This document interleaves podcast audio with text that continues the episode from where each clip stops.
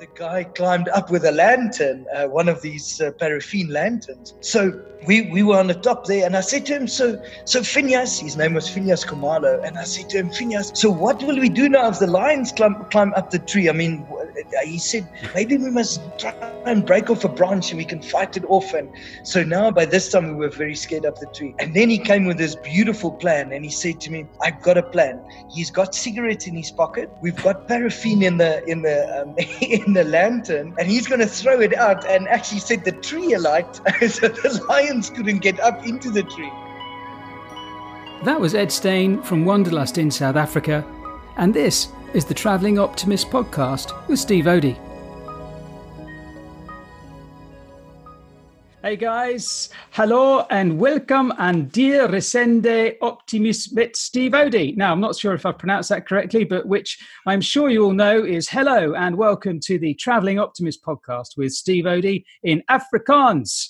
So, okay, did you know that Afrikaans is a mixture of different languages with its roots mainly in Dutch, but mixed with seafarer variants of Malay, Portuguese, Indonesian, and indigenous Kuko and San? Who knew? Unbelievable. Anyway, what a couple of weeks it's been. Um, how are you coping with lockdown? Life uh, is still incredibly hard out there, I know. Uh, the travel industry is just about hanging on by its fingernails. It's heartbreaking to learn every day that so many of my friends and colleagues are out of a job right now. You know, let me know if you need any help or advice. Please reach out to me. Now, don't forget to subscribe to and review the Traveling Optimist podcast with Steve Odie on Apple Podcasts and Spotify. It will be greatly appreciated. So, this week's podcast, we are taking the long way down to South Africa, but not with Ewan McGregor or Charlie Boorman, with someone way better. We've got Joburger, Ed Stain on the show to talk about life in lockdown South Africa we're going to talk about tourism and safaris. The Comrades Run is going to explain what that is and some other cool stuff as well. Ed is founder and CEO of Wanderlust Business Development and Consulting. Ed spent most of his career winning awards with luxury experiential travel companies operating in Africa, Asia, and South America, where he was responsible for sales in Africa, Europe, United Kingdom, Asia, and Australasia. So he's a great guy to have on the show. Let's dive in and meet our guest. Ed, hi, welcome to the show, my friend. Hey, Steve, good morning. Um, morning. Thanks for the opportunity. Nice to chat to you. Thanks for the kind words. Eh? It uh, ah. definitely sounds like a different person you, are describing. yeah, I know. I, I, I read that and I thought, is that Ed? Really? I couldn't believe it. So, listen, how, how are things down in South Africa? Well, Steve, I think, um, you know, it's like everybody. Um, I think we're trying to make sense of the chaos uh, that's around us in the world uh, at the moment. Uh, I, I think definitely the first few weeks of lockdown, let's say the first, you know, week or two weeks was kind of fun and we got to know each other as a family. but I think we are we're absolutely all ready to get this behind us now. Um, South Africa's got uh, quite strict uh, lockdown rules. You know, so you know, for us in the tourism industry, we enjoy, we enjoy a good Cabernet or a Sauvignon uh, or ice cold beer um, because we love having holidays and making making life fun for people. And in South Africa, you can't buy any wine or alcohol during the lockdown period. And we're now close to 50 days in. So if you hear me twitching on the other side, it's not voluntary. no, absolutely. In the UK, we, we haven't had such strict lockdown rules, really. Um, so it must be tough, actually, for everybody in, in the in the whole of the country to kind of get to grips with this. You, so how how do you think uh, Africa is, or how long is it going to take to recover from this lockdown? Steve, so um, I think from a from an economical point of view, just at a macroeconomical level, uh, in your as a country, um, I think it's going to be. It can take multiple years, closer to a decade, probably. Um, you know, South Africa was already not in the strongest financial position uh, mm. before before all of this, um, and now they've they've really racked up uh, some debt with the International Monetary Fund and uh, and and some organisations, and and of course your your other problem now is, is there's no revenue coming in um, in terms of tax and VAT and those sort of things. So so I, I, I do think that unfortunately it's going to have a very long term effect on us. From a tourism point of view, I do want to say that I think it's it's inspiring and it's actually very nice to see what's happening in the country right now as people are especially South Africans, because we know we won't have international people traveling in our country for a long time. Uh, well, yeah. Until there's a vaccine, at least, you know, getting the borders open will take some time. But what is inspiring at the moment is just to see how people want to discover their, their own little town again and, and areas around our towns and small little forgotten places. Um, and you yeah. just realize again, just absolutely how diverse and amazing Africa is, and, and not just South Africa, but, but Africa as a whole. So mm. I'm very optimistic for when it's going to come back. There's so much of it at the moment on the news and, and on the internet where people do virtual game drives and mm. and just explore uh, from your from your living room couch. So I think at the moment that this thing can actually open up, yeah. Um, and people have accumulated some leave and some money again. Um, yeah I do think it's going to come back in amazing ways and, and probably in a different way than what we used to know it. Is where people are going to start discovering these small little areas opposed mm. to only the mainstream. Um, yeah, I, I, think, yeah, I, I agree t- totally. I, I, actually think that um, there's a lot of, a lot of people out there around the world who are on the internet at the moment planning and looking at destinations and dreaming about where you know where they're going to be taking their holidays next. And i actually think that all those sort of experiential online uh, live videos you get from you know various game reserves they're going to play an important role in people taking their next trip once this whole thing is sorted out. I think personally i think there's going to be a lot of multi-generational trips being taken because people are away from their grandparents so much at the moment. They're all going to be thinking, right, let's all go on a holiday together. And I think there's going to be big groups of families, and I think that whole that, that and, and that's as a result of this, which I think is only a positive, really. Yes, and you know, Steve, I think I think we've all, uh, if we don't come out of this learning some lessons, you know, whether it's diversification of your financials, you know, your own personal financial position, or just the fact that we need to spend more time together as a family because life isn't as guaranteed mm. as what we thought it to be before all of this happened. Um, yeah. So you know, I, I, I, do agree with you. I think I think people are going to make time for each other. I think um, as soon as this travel really starts to open up again, yes, travel might be different. We uh, might have some new measures on planes and yeah. the way you know how we deal with it and social distancing, etc. But I do think that the overriding sense out of all of this is going to be now is the time. Uh, we don't know for how long we can travel in this world. Uh, it's, a, it's really become a crazy place. Um, yeah. So let's do it. Um, yeah. Let's spend time together. Absolutely. So any uh, all of my uh, all of my listeners out there, get planning and um, keep looking out for uh, some new exciting destinations to go to. So let's let's cast our mind back. It's 2016, no, 2017 yeah, I think I think if I remember correctly, we were flying back from Mahale to Katavi or one of the two. Um, yeah. You know, and it was quite a long flight that we had that we had going there on a hot day, and, and as you say, it was quite noisy and things. But uh, I mean, we and, and we had the we had the greatest of chats for the next about two hours on that plane, um, yeah. and uh, realized that we're going to be working for the same company. Uh, so you know, so like by luck, by chance. Um, but that was that was actually the the start of such an amazing friendship. Um, I know. You know, even I know. now that we haven't worked together for a few years, we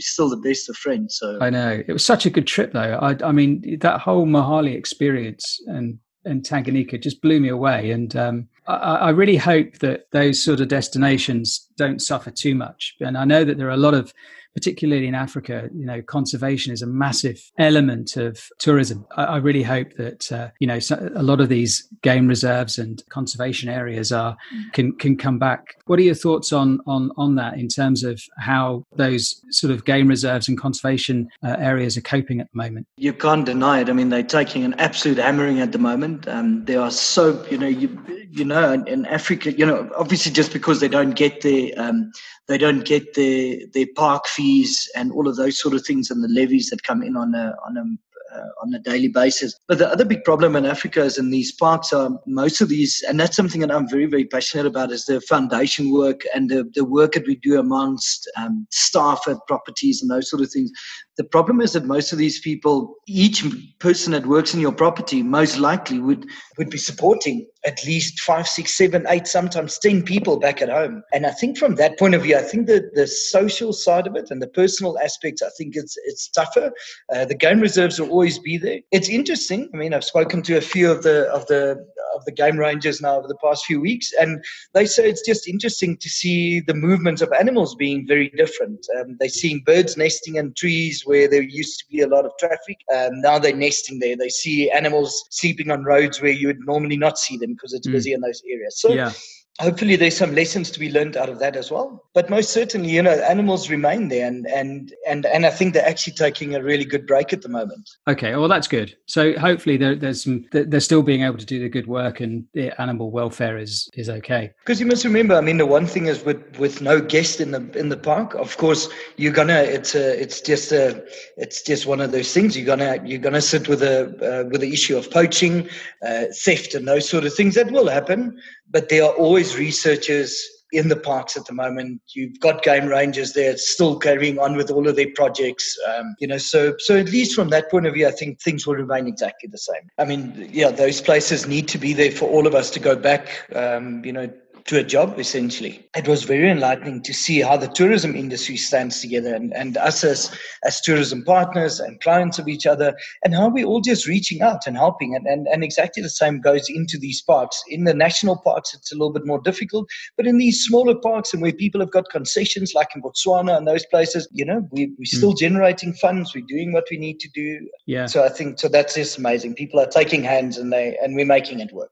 Are you working with anybody in Botswana at the moment? Steve, I, uh, I, I, earlier this year I joined hands with a company called uh, called Feline Fields, an absolutely superb product, um, very much unknown in the tourism world. Although they've been around for about three years, hmm. um, mm. they've created this amazing eco eco model. It's such a ring word, what everybody speaks about, but their eco model is really just, I mean, everything works on, on solar powers, um, the way that they do their water filtrations, um, absolutely everything and their complete approach to it. And also from a financial point of view, just how they approached it. It's not these big cash cows that sit there that cost you millions of dollars, um, you know, just to keep maintaining. Um, it's as there is guests, you know, they spend the money and they and they make it amazing. They were actually something that ties back into when when our flight, when we did that flight back from Mahale, was that that was really on the on the uh, off the beaten track. Uh, you know, of course, you're going to have your main main areas, but once you've ticked them off, it's really going to explore something that the people in your book club haven't explored yet. And that, for me, as Botswana, in this sense, they've got a concession in the Khwai concession or mm. the Khwai uh, area, and then also in the Kalahari, which is quite a nice thing, is that you you're combining absolute amazing, amazing game viewing with all the thrills and spoils and excitement of game viewing with the beauty and serenity of the Kalahari. I mean, that sounds amazing, and and it sounds it sounds like it's a really nice product to work for as well. They're, they're amazing people, you know. It's a couple, um, uh, Marian and Raphael Del Sad, and they visited Botswana and South Africa and the southern parts of Africa numerous times and just completely fell in love with, with Botswana. And it's so much so that they've actually relocated to South Africa. They, they now stay in Johannesburg, um, not full time, but between here and Europe. And then they, uh, they spend most of their time in Botswana. So they've oh, set cool. it up themselves. They've got absolute passion, passion for those properties. And, you know, I, I think that also shines through and it's something that that my business as wanderlust want to concentrate on more in to working closer with these smaller companies where you can truly see the passion shine through because mm. they're not this big commercial venture with 20 properties and everything is just about the financial back end of it of course that element is in there but you can truly see it in their service delivery you can see it in the way that they've constructed their buildings um, uh, in in the one property, the lodge, uh, which is mm. in the Kalahari. Yeah. They only got seven seven rooms. The way that they constructed it, you far away from your neighbor next to you. So it's really on that on that personal service, and even in the in their mobile camping that they do, then in the in the Khwai concession, where most other companies, um, when you book a luxury tented camp, you would inevitably have to share it with some other uh, individual guest that travels with you. Here, it's quite amazing. Is that if you are two rooms or more, saying a minimum of three nights, you literally get the camp just for for you and your family. So you can imagine just a uh, without paying any exclusivity fees or whatever. If you two or three rooms traveling together, these multi generational trips that you were speaking about, this, that's the perfect place. Um, yeah. And the combination of experiences. So you can tell that I'm a complete fan of them already. yeah. When can I go? When can I go? I can't wait for lockdown to finish. I'm there. I'm there. So absolutely. I, I know this is going to be hard for some of my listeners to understand, but I think you're probably even more optimistic and positive and motivated than I am, uh, which I, I, appreciate. You're probably thinking is probably you know not true, but it is. So, what what's your motivation every every morning? Obviously, prior to lockdown, or maybe not even during lockdown. You know, what's your big motivation at the moment? What gets you fired up and excited about life? Whew, um, life or business, or is it? It's completely intermingled, right? Mm. Um, so I, I, um, I was always uh, for for the twenty years that I that I worked for big corporations and then smaller ones. Um, I was always driven. I was career driven, um, and not so much about making the money, but but about creating a career. I wanted to be successful, and I wanted to have influence over all of these t- uh, tourism decisions. Um, yeah. Because I'm just I'm so passionate about it, and where my career started, I was I was working in front office as I was doing. I was working in the financial side. I was working on the on the game ranging side. Um, I literally I touched every little part of it, and then in the sales side, and then in the head offices you know, so, so through all of this, I built a career. I was so focused on the next part of my career and the next part and the next part. But through all of this, I, I learned, I had a, a great, uh, diverse experience in the industry, or mm. I, I, got a, a, really diverse experience in the industry. And at some point, about four, three, four years ago, I got to the point where I just said, I've made a lot of money for, for, for other people, for big corporations. Um, and as you know me, I mean, I'm, I'm very commercially driven. I love the commercial side of it. I love making plans and, and and getting through tough situations and taking it as a as an opportunity to make things work. And uh, so a few years ago, I started up with with my company now uh, called Wanderlust, and and for the first time now. And, and, and that's why I want to tie it back to you, whether it was before or during lockdown. It's just that it's this absolute sense of achievement where it's not it's not all about the money but it's about creating a brand and knowing that it's your brand and being absolutely passionate about it yeah. as what i was passionate about it when i was a, a manager in a, in a luxury camp when i had guests coming in there to make their dreams come true this mm. is my dream and i'm working hard to make it come true for myself from a selfish point of view yeah. but then there's also is my clients that i work for i've got more than 20 years of experience that i can give back to them and what gets me out of bed every morning is to make an absolute success out of this business is to go to somebody that's got a, a small uh, guest house in Franschhoek or in you know in the Winelands or in the in the Masai Mara. Um, is to go to them and to say, you know, you can you can appoint a normal representation company and uh, and let them look after you and just do do their sales. Or you can appoint somebody like me as a company where I've got a collective amount of people that works with me where we can we can help you not make the mistakes that we've made over the last 20 years. So for me that's the true motivation that's creating a a brand that I can be absolutely proud of. But then, secondly, is really helping people in the industry not making mistakes, especially small, smaller run companies where you know they're very passionate about it. So for me, that's really what gets me up and going. Oh, I love that. I really do. And, and and actually, you know, that it's kind of ever since that first moment I met you, I could I could feel that sort of passion for the industry that you had. It was it was it was incredible. And it was like almost like a, a magnet you know you, you're kind of drawing all of these all of that positiveness and you get the best out of people when you when you're like that i think. And um, i can i can only you know admire really from a distance at the moment how how well you've you've built your business up uh, in a relatively short amount a short amount of time. But i know that your your clients are, are going to be well looked after and that's incredible. And i love that feline fields. It looks beautiful and what a great product. And it's always so great to work with people like that as well isn't it? People that are you know match your passion and um, and you know are going in the right direction. Absolutely, Steve. You know, um, and thank you. Thanks for the kind words. You know, it's like when when the two of us sat together in, a, in, in our first meetings um, you know, where we where we presented products, and it's all about integrity, honesty, and a lot of passion. So, you know, you know, when we go into some of these trade shows and we we do those meetings, you're sitting with 60, 80 meetings of 20 minutes each. Um, uh, you know, over the course of the three, four, five days, it's exhausting. And and I, you know, nothing nothing against people in the IT industry, but uh, you know, because that's their passion. But but for me, it's just I can talk about Africa and about animals and and and let's try and you know after all of that try and make it commercially viable for you as a business for you as a client for you as a potential guest. Uh, we can do that. That we can do for hours on end. And i think i think that passion as long as you got that you know it uh, it shines through. And oh yeah totally. Uh, there's honesty around it. 100% i mean that, that sort of perseverance and uh, passion and you know drive that that segues quite nicely into into comrades. And i'd like um, our listeners to sort of learn a little bit more about comrades. Can you tell me what that is is? So, Steve, um, the Comrades Marathon, um, uh, they would have run their 95th Comrades this year. Um, next year is the 100th uh, commemoration, but due to the world wars, they didn't run a few of them. And the Comrades Marathon is, is something absolutely cut out just for lunatics. It's, it, it fits into, into our, our realm absolutely perfectly. It's a 90 kilometer, more or less. The route differs every year uh, that you run between in South Africa between two towns called Durban and Pietermaritzburg.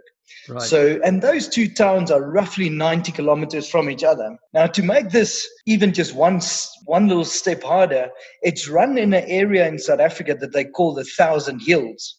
So the Thousand Hills in South Africa is exactly that. Um, you there is not a single piece of flat ground uh, to run it on, and literally every year on a on a cold morning on the 60 you know on the 10th 11th 12th somewhere around there in june every year uh, about 25,000 of us come together at five o'clock in the morning since you've been up since one o'clock to get to the starting point. And then, and then you run for more or less 90 kilometers. You've got 12 hours to finish it.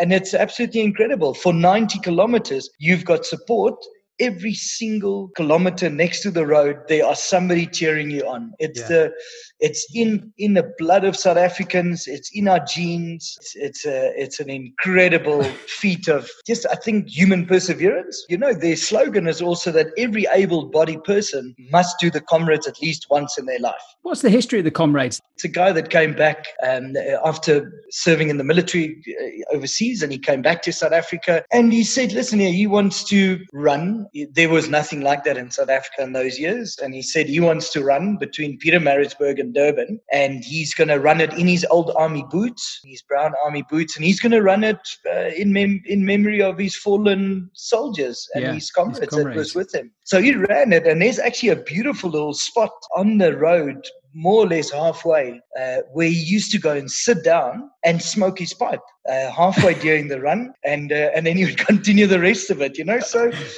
they were they were tough buggers in those years. Eh? Now yeah. us in the 20th century tried to emulate them. But you, have you've, you've absolutely got to be a complete nutter to do that, I think. And uh, but I, I hold my hat out to all of those ultra marathon runners who do these things and Iron Man and all that sort of stuff. I'm thinking oh my god you've got to be absolutely insane to be able to do it. So chapeau to you my friend chapeau. I mean i remember we were in london weren't we? And you were training for that and it was snowing and everything and you went out and it was uh, along the running along the thames for a couple of hours and uh, through the snow and everything and your dedication was uh, was incredible. And i think i think was i train i was i mean this is this is nothing in comparison but i was doing a 100 kilometer your 100 kilometer walk. Yeah. Yes at exactly the same time. Yeah boy that was that was uh, that was an experience. Um, i mean steve you know, so so the two of us shared so much on that uh, on that trip traveling together, where we where we shared the same things, and I think what it comes down to is we both we both wanted to do something that really not sort of just you know not validate your your life or your efforts or whatever we wanted to do something. I remember the conversation we both wanted to do something something that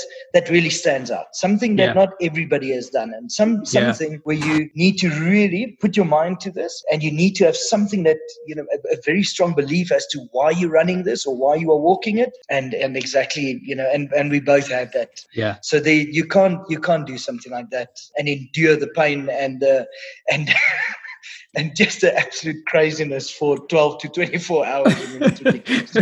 I think I'm not endure, sure why any of us do it. no, I don't know either. I think if you can if you can get through that, then we can get through lockdown, right? Absolutely. You know, and Stephen, it is it's me and you have spoken about this many times before, but it's it's how we try and take these life events um, and apply it to your life. You know, now you're sitting in a lockdown situation, you're sitting in a position where many of us have seen our businesses, you know, go to 10, 20% of the potential of what it was. We've had to endure so much. But mm. then at the end, you look at it and we can hold on. We we tough. We we've done we've done some tough things in our life. And mm. I had an interesting conversation with somebody the other day where where they said a friend of mine said to me, he really he's lost his business. He feels like he wants to give up you know, it feels like the end of the world right now. I said to him, you know what? I'm not sure what the end of the world looks like, but you can imagine what our forefathers must have, you know, grands and grandfathers and what they must have endured with, with Spanish flu and two world wars and mm. they've had and atomic bombs and all of these things. I mean, then really, honestly, I want to look at this saying that I'm sitting in my house with my AC and Wi-Fi. It's not so bad. We can yeah. survive this. Um, yeah, it's, it's all about, about perspective. positive and absolutely. Yeah. And you know, Steve, I think I think it, as part of it, it's also it's, it's a it's a great opportunity to reevaluate our lives um, reevaluate not just on a big philosophy, philosophical way, but also reevaluate is how we spend our money. What is really necessary? Do we need to, to eat out three times in a week? Or is it, you know, do we make it a family event and do it once a week? It, it's all of those sort of things. It's about what is important for you and what not. And mm. so I, I do think what, what this is doing is it, it's forcing us to connect with each other where it was too easy in the past to say, you know, we'll come and visit each other. But we never do. It takes a year or two years to see each other. Now we're talking on, on a on a Skype or a Zoom call or whatever, and we make time to see our friends and just pop in and connect on the phone. So I think it's it's from a more from from that sort of point of view. I think it's hard, it's tough, but we all, as long as we learn lessons to take out of this, we'll be absolutely shining coming out on the other side. I agree. So when you're, you know, you were in your career looking after these high end luxury lodges and things, did you have any sort of funny moments? When you were when you were in camp or something that you can tell the listeners about? you know, Steve, I think this is this is something that'd be better. it's almost better to be told with a glass of that Chardonnay around uh, around a campfire in Africa.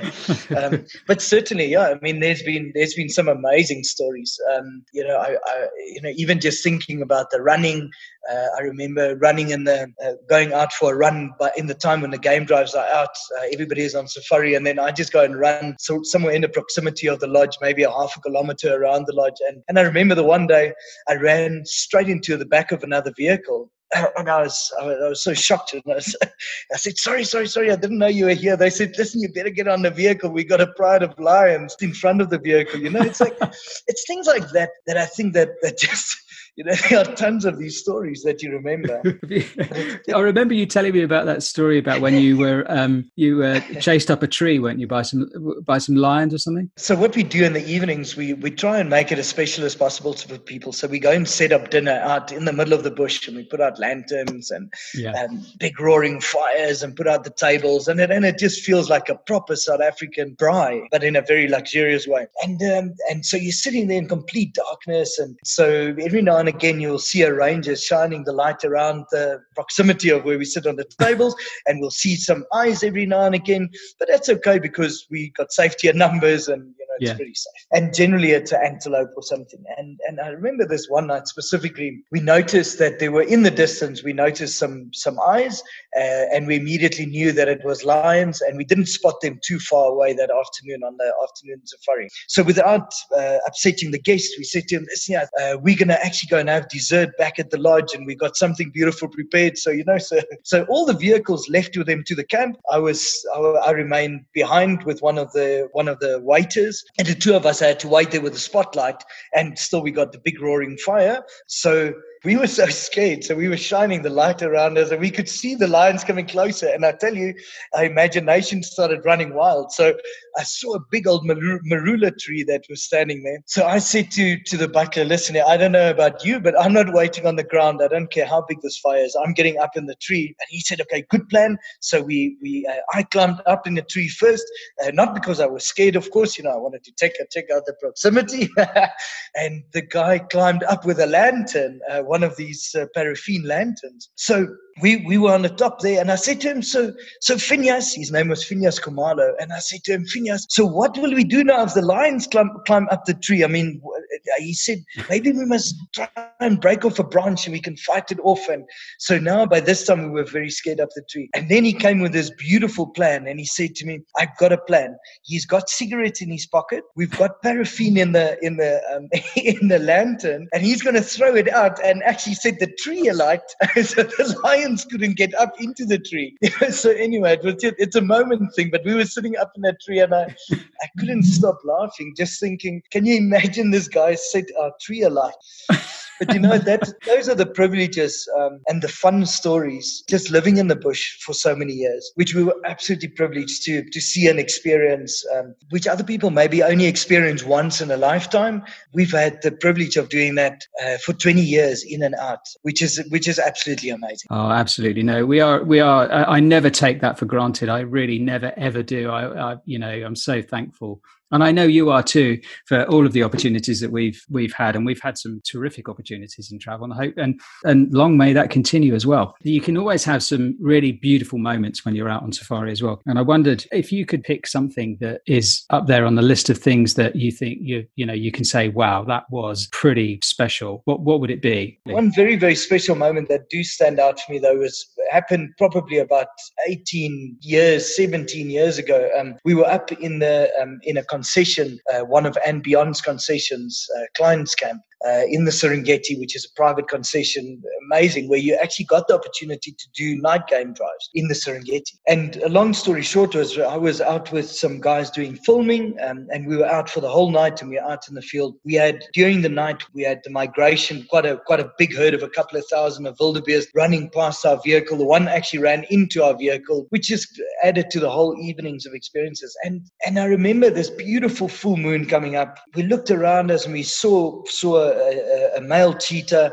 Uh, we watched it for probably a 15, 20 minutes. We saw the gazelles on the other side and we, we saw it approaching and then and it actually went in to do the hunt. And it successfully hunted uh, hunted a, a, gazelle, caught it and just started eating it and a, and a, a spotted hyena came along and stole the, the prize from him. So we all felt so sad, but now this made for great, uh, great, made for great footage, and the, the guys were actually very happy. I was feeling really sad for the male cheetah, and so we were watching this uh, hyena busy eating the prize, and I said to them, "Oh well, you know, if we can't look at anything else, let's look back at the cheetah again." And as we turned around and we put the lights on him, he ran again and caught another gazelle. Um, so two in one night that we wow. saw, both caught on film. Beautiful full moon. Um, with no light pollution. That for me was probably one of the more special evenings. I love yeah. that. I really do. I, I, think that's the one thing that we've been very lucky that we can, you know, look back and really cherish those moments uh, in the industry. And I think that's one thing that's really keeping me going is those memories and you know reflections on on um, what travel has been able to give me. And you know, for me, one of the most beautiful things that I've ever seen, and it took my breath away when I first saw it, was seeing the Milky Way when I was in Mahale in Tanzania, and it absolutely blew my mind really and truly, it was the most beautiful thing I think I've ever seen in my life. I agree with you. I, it's about taking the time, about sitting still. And then, unfortunately, you only get on your second or your third safari as once you've ticked off everything on your wish list. When you really go and sit still and you can just say, I don't care what's next. I really just want to get immersed into this Milky Way, um, yeah. into seeing the Sagittarius coming up early evening. Yeah. You know, it's all those sort of things. And just listening to the wealth of knowledge of these guides. I, completely agree with you. You know, Steve, for me, the, the other thing that I also really, really enjoyed was, um, and that will always stand out for me, is in last year, I started representing a company called Speke Uganda Holidays, which is in, in Uganda. They, they're absolutely amazing outfitter. Um, and they, they show you so much more than just the gorilla and the chimpanzees. I mean, they show you all of, all of the Uganda. But there was also for me one of those moments where I've sold Africa so many times, but I've never seen a gorilla in, in its natural environment. And yeah. actually tracking up, seeing it for the first time, I literally burst into tears um, mm. because it was just one of those moments where, which I really realized I, I've sold Africa for so many years but actually I know nothing yet. This is another little part of, yeah. of the world that we need to protect and that I want to show everybody and all my friends. Um, yeah, absolutely. I know you've also had that experience. Um, you know, oh, the gorillas. Sure seeing gorillas face to face was just incredible. They are me- immense. You can't comprehend really that you can be so close to a wild animal. Absolutely. Um, and they're so they're so gentle. Yes, it's just listen. Yeah, I don't think we can ever get enough of Africa. So no, I think, and I think that's a driving. That's a sort of a motivation, I think, for a lot of people yes. is to so that we can keep these places like they are, so that we can pass down this this gift really of being able to see these wild animals.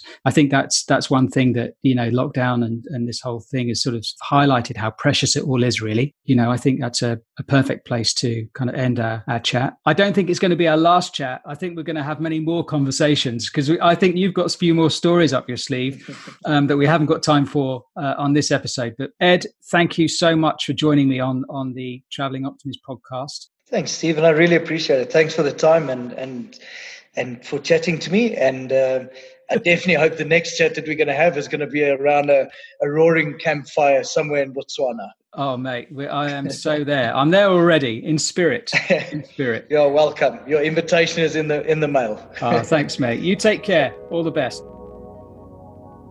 My thanks to Ed for taking time to chat with me, and I hope you've enjoyed the show. You can connect with Ed with the links on the show notes, and don't forget to subscribe and review in Apple Podcasts, Spotify, and Google Podcasts. Stay well, everyone, and thanks for listening.